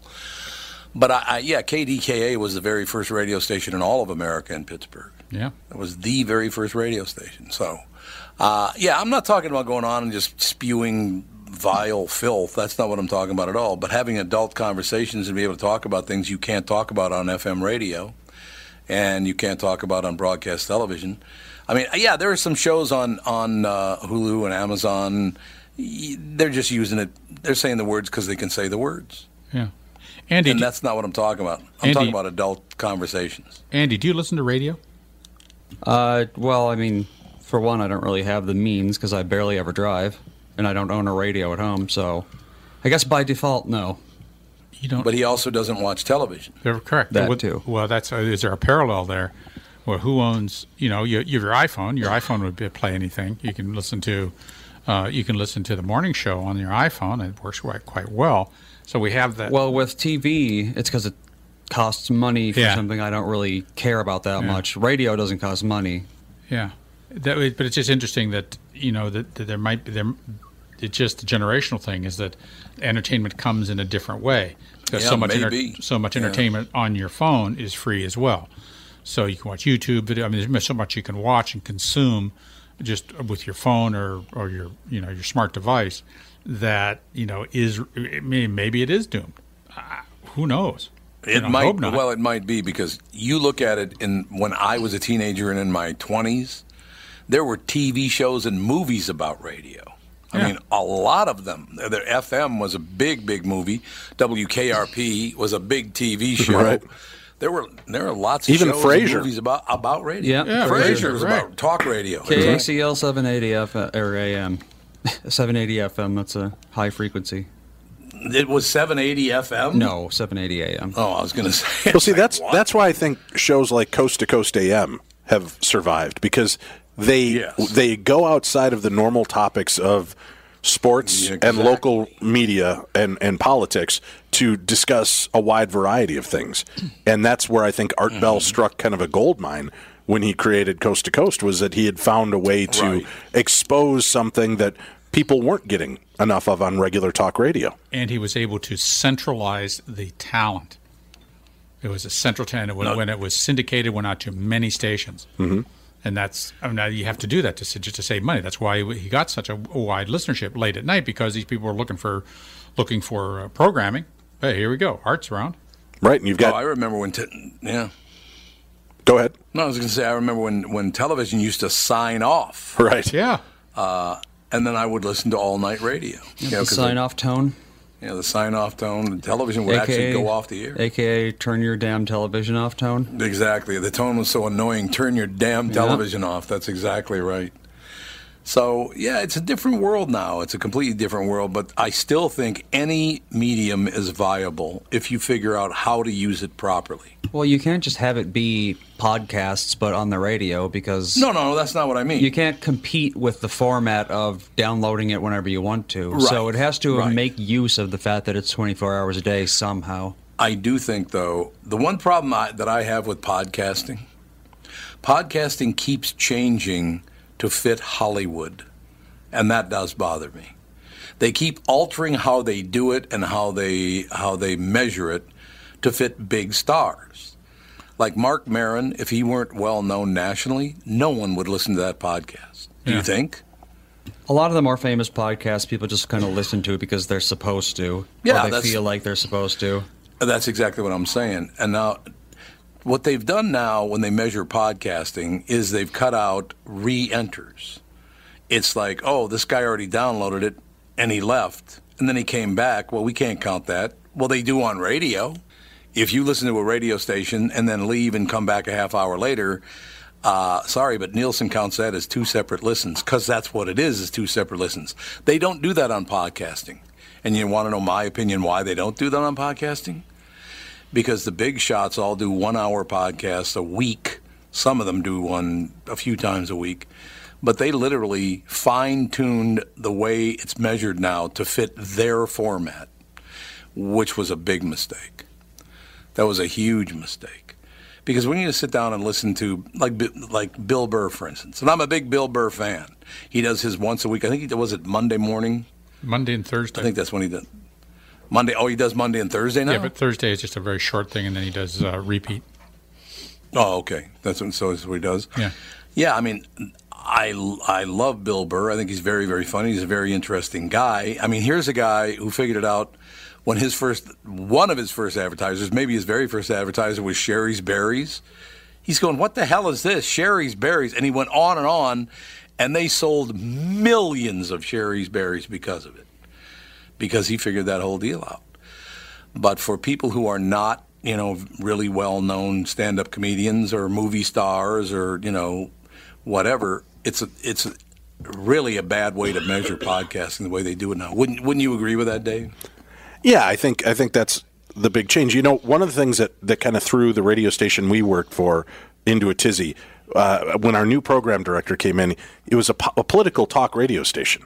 He takes me and, and Tim in and he, he looks at us and he goes, Why are you on our station? And I, I kind of looked at him, I go, What do you mean? And he goes, What what purpose, what business do you have being on the station?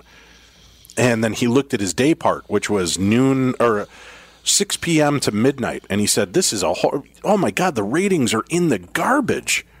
And I said, Well, we're only on from 10 to midnight. Can you look at that? And he look, he stops and looks at me and leans across the desk and he goes, Oh, you think uh, Laura Ingraham's bringing you down? And I said, Well, I don't know. Can we measure just our hours? Then he goes, 10 to midnight.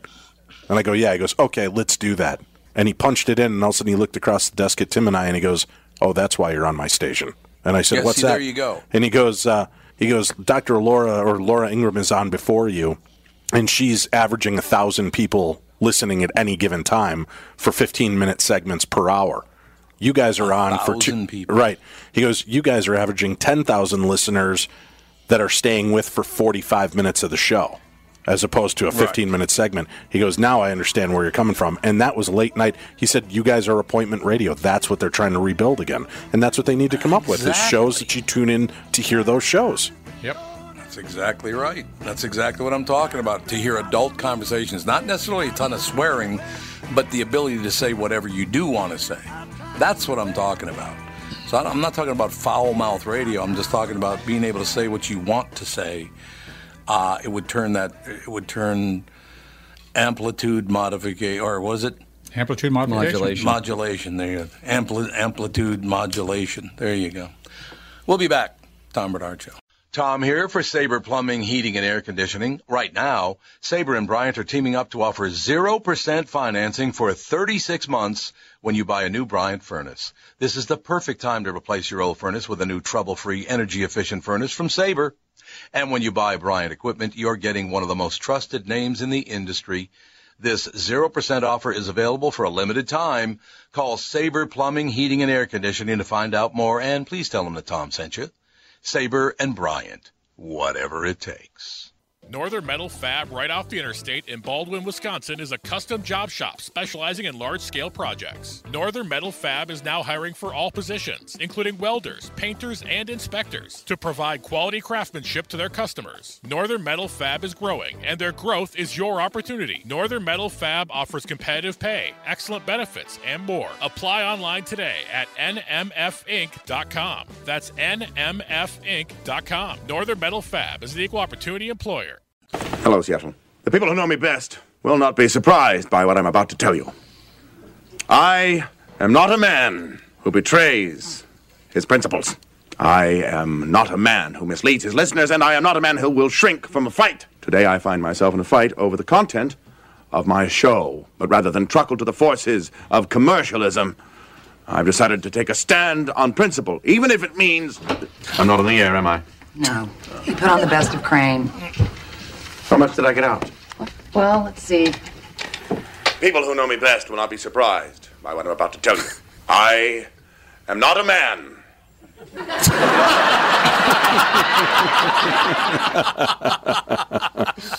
that's fantastic. I am not a man. I think that's wonderful. Mike Zohn on the phone with us. How you doing, Mike? Good, good. How you guys doing? Everything is wonderful. Darkness Dave is with us. Dr. Basham, Mike Molina, Andy. We're all we're all gathered around. Now, do you and Dave know one another?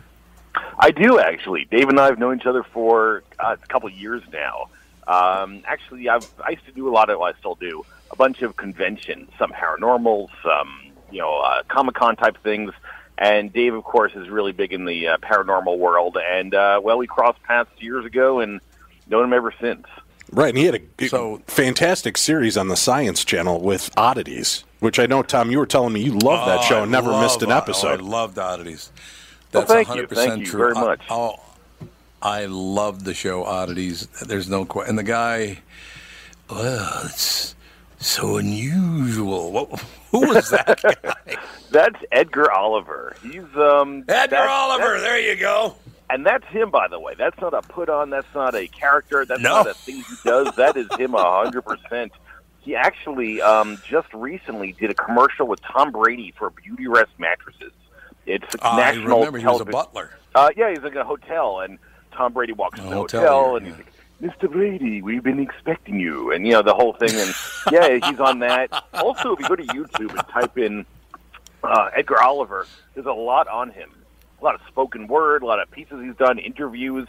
He's he's been around for quite a while, and uh, like I said, that's that's him 100. percent God, it's so. He would come into your shop and find something that would just fascinate him, and he would get. I mean, he wouldn't be. He wouldn't go over the top. It just. It. I guess it's who he was. It just. And that's the I thing. never People thought. Often, oh, go ahead.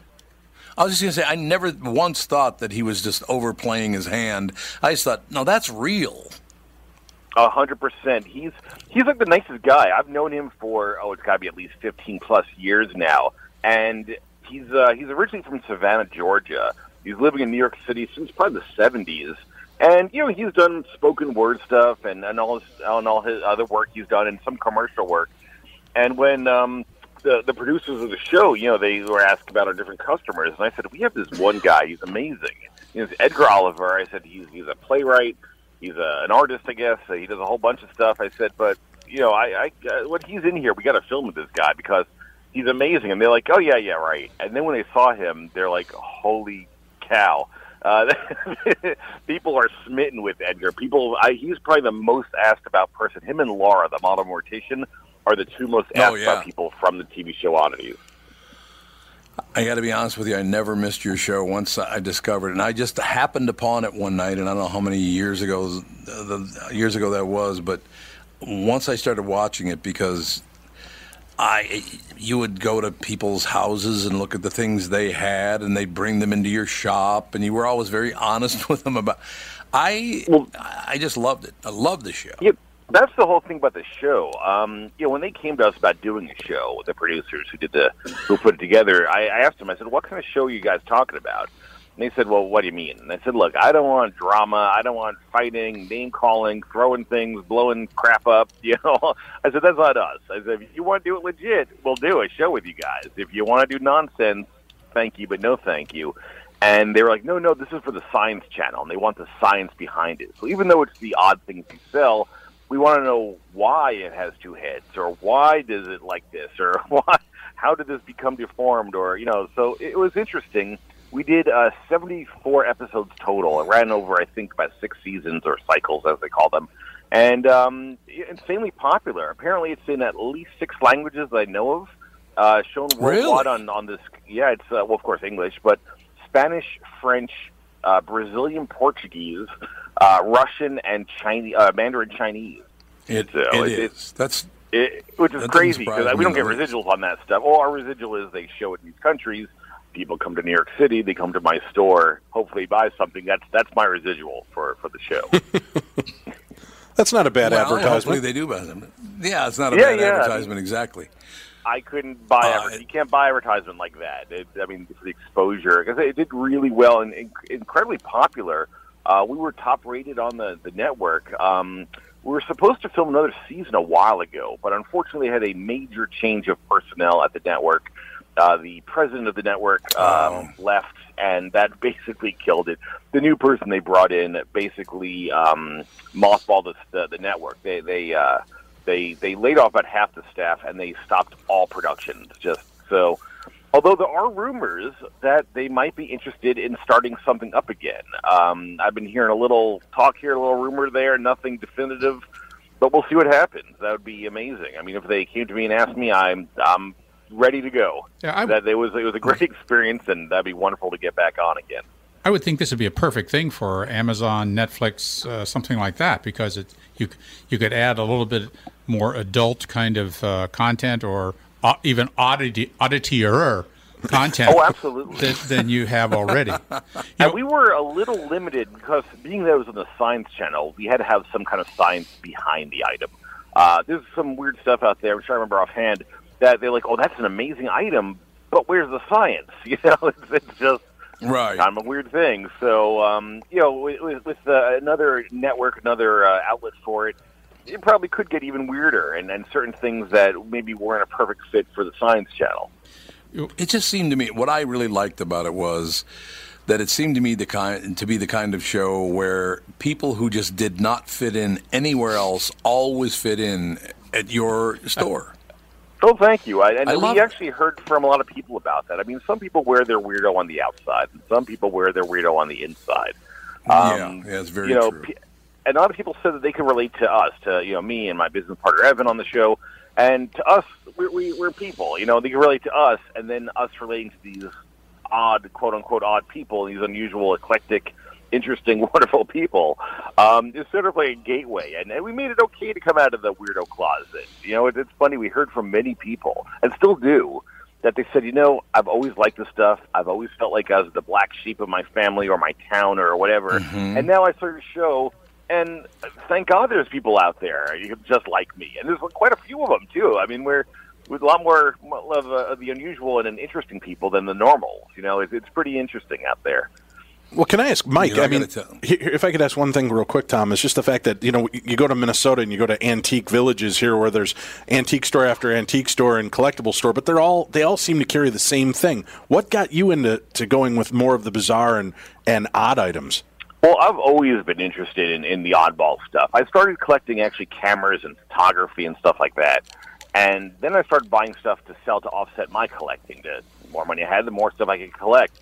But then I started finding things like old sideshow photos, and old circus photos, and old medical photos, and kind of the oddball stuff. And um, it kind of grew out of that. And it's just stuff that I find interesting. I mean, like I said, there's a lot of grandma antiques out there, and you know, a lot of doilies and and you know, plates and silverware and and stuff that's you know, you know, no offense, it's kind of boring stuff. Um, this stuff is all about it's the cabinet of curiosities. The the unusual, the interesting things you look at. You're like, what is that, and why is that, and who kept that, and where has that been?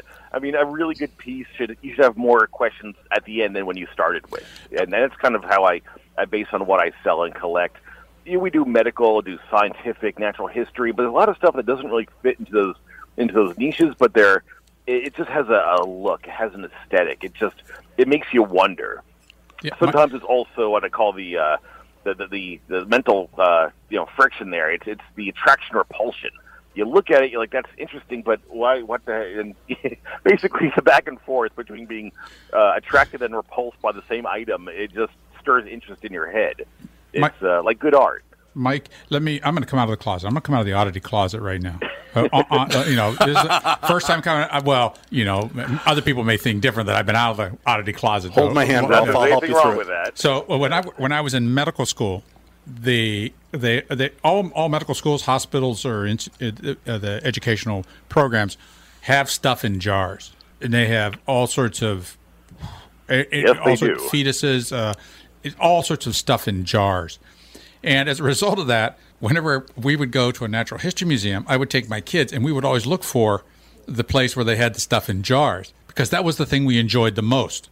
So, how many things did? How, what percentage of your sales or collections are in jars? In the jars, and it's sort of the, in the sort of a, sort of the uh, particulate kind of uh, uh, formalin that's really yellow, and it's always there's always some odd thing in there. Yeah, yeah, that's the thing with the old formalin, and you'll just have like sediment and stuff. Know. Often people will change them out.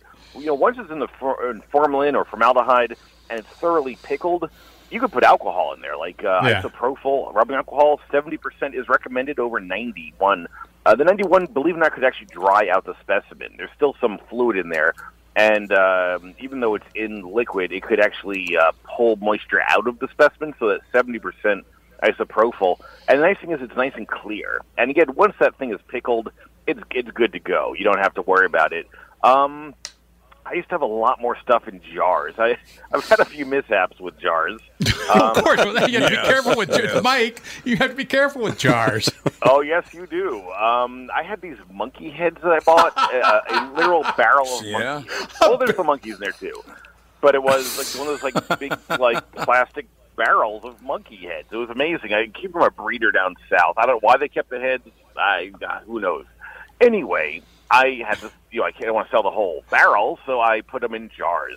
And had numerous experiences where, um, actually, one of them was a, a lovely paranormal uh, um, uh, convention out in York, Pennsylvania, which they don't do anymore. But I had my whole cart loaded up. I had a whole bunch of the monkey heads and jars and boxes in the box, and I'm rolling my cart across the floor of the convention uh, you know room, and I hit a bump, and everything goes flying.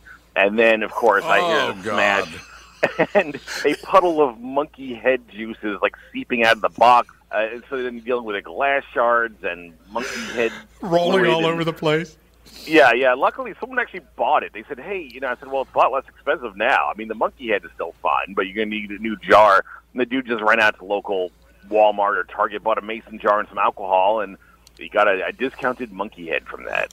Um, I also had a full body, almost the same experience, but in the middle of um, a major street in Philadelphia, leaving a tattoo convention. Again, all the stuff in the cart. Cart hits a bump everything goes flying, and this was a full monkey in a really big jar. It must have been over a gallon of um, fluid in this one, and it starts seeping everywhere, and the light turns green, and cars started coming. So I quickly have to throw everything on the cart, throw this box with like just tons of fluid coming out of it back in the thing, and get out of the middle of the street. Um, I prefer taxidermy uh, when it comes to Yeah, that'd be good. Yeah, so uh, we That do would be have good. some stuff at the shop, but I, I try to limit it. I tell you what, if, if people have never heard of Obscura Antiques and Oddities in New York, if you've never heard of the TV show Oddities, I guarantee you, because a lot of people tune through Discovery Channel, Discovery Science, I guarantee you, you've seen Edgar and his promo where he goes, Is that a straight jacket? Yeah, yeah. That's right. There, For yeah, see, years- Andy just. Like, for, for years, Go ahead, people would come to my shop and just say that. And actually, I don't have a straight jacket in there for this reason at the moment. I mean, I get them now and then, but whenever I have one, it's guaranteed Edgar Oh, invitation God. time. And what's cool is if you follow Mike on uh, Facebook, he does videos usually once every couple of weeks where he'll show you all the new finds he's gotten from hitting trade shows and, and antique swap meets and all that stuff. So you can kind of keep an eye on what's going on and you can contact him afterwards if you're interested in getting any of the items. Oh, absolutely. Yeah, I've Great been doing that. I was doing that on a weekly basis, but all depends. I was out a week out of town for last week, but yeah, that's to show off the things from flea markets and auctions and state sales, and it's uh yeah, it, it's been those have been pretty good. And actually, got to sell a bunch of stuff from those.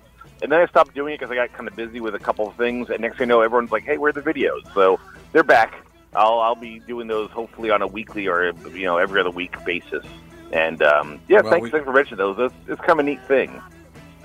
we got to get the show back on television. It's phenomenal. Is it in repeats anywhere?